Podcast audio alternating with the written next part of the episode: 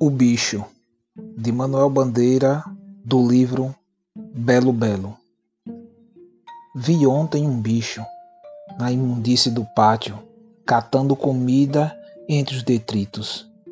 Quando achava alguma coisa, não examinava nem cheirava, engolia com voracidade. O bicho não era um cão, não era um gato, não era um rato. O bicho, meu Deus, era um homem.